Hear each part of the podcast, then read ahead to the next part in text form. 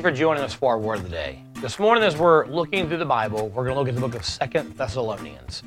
In this book, Paul is addressing, of course, the church of Thessalonica, and he's really addressing some issues he addressed in the first book of Thessalonians. And the problem at the church of Thessalonica is they're they're suffering a lot of persecution, which was common uh, in every church in the in the region.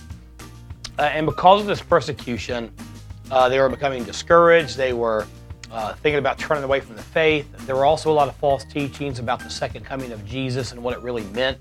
Uh, some people were teaching that it should cause believers fear. And there was just a lot of people who weren't really working uh, for the church, for God, or for themselves. They were being lazy. So he addresses three, these three issues.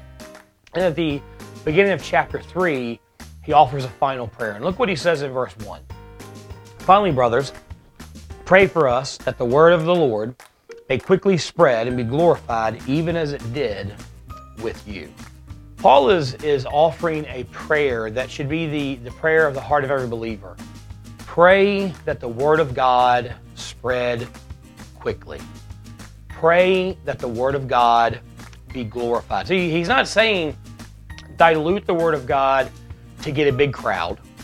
Uh, you know, kind of dumb down the Word of God so that people aren't really convicted and aren't really converted, but they feel good when they come to your services. He's saying, pray that the Word of God spread throughout the world quickly, but pray that it's glorified. Pray that people all over the world become believers, hear the gospel, are saved by the blood of Jesus Christ, and their lives are changed for His honor and for His glory.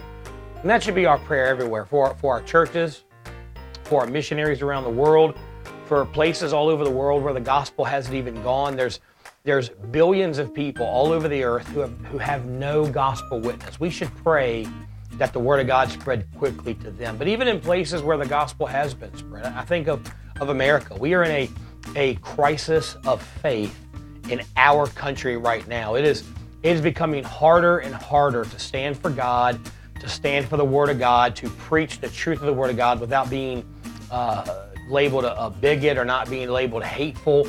And people are, are, are really rejecting the gospel for a false gospel of God accepts every. And look, God does accept everyone who comes to Him humbly, confessing their sin, forsaking their sin, and putting their faith and trust in Him. But God doesn't accept everyone who comes to him and says, I'm going to live my life the way I want to.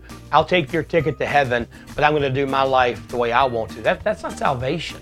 That's a false gospel. And when we stand up against that and preach against that and declare against that, we, we face a lot of backlash. And so a lot of churches are, are turning away from the, the true gospel or preaching about sin because they want to get the Word of God. They, they think they're getting the Word of God out to more people, but the Word of God's not spreading fast and glorified there because you're dumbing it down you're diluting it. You're neglecting the Word of God. So we should pray that our churches in America, our churches all over the world, our missionaries all over the world have the courage and the power to stand up and spread the gospel fast and spread the gospel clearly to those who have never heard. Thanks so much for joining us for our Word of the Day. Be sure to be back here tomorrow as we continue through the Bible. Have a blessed day.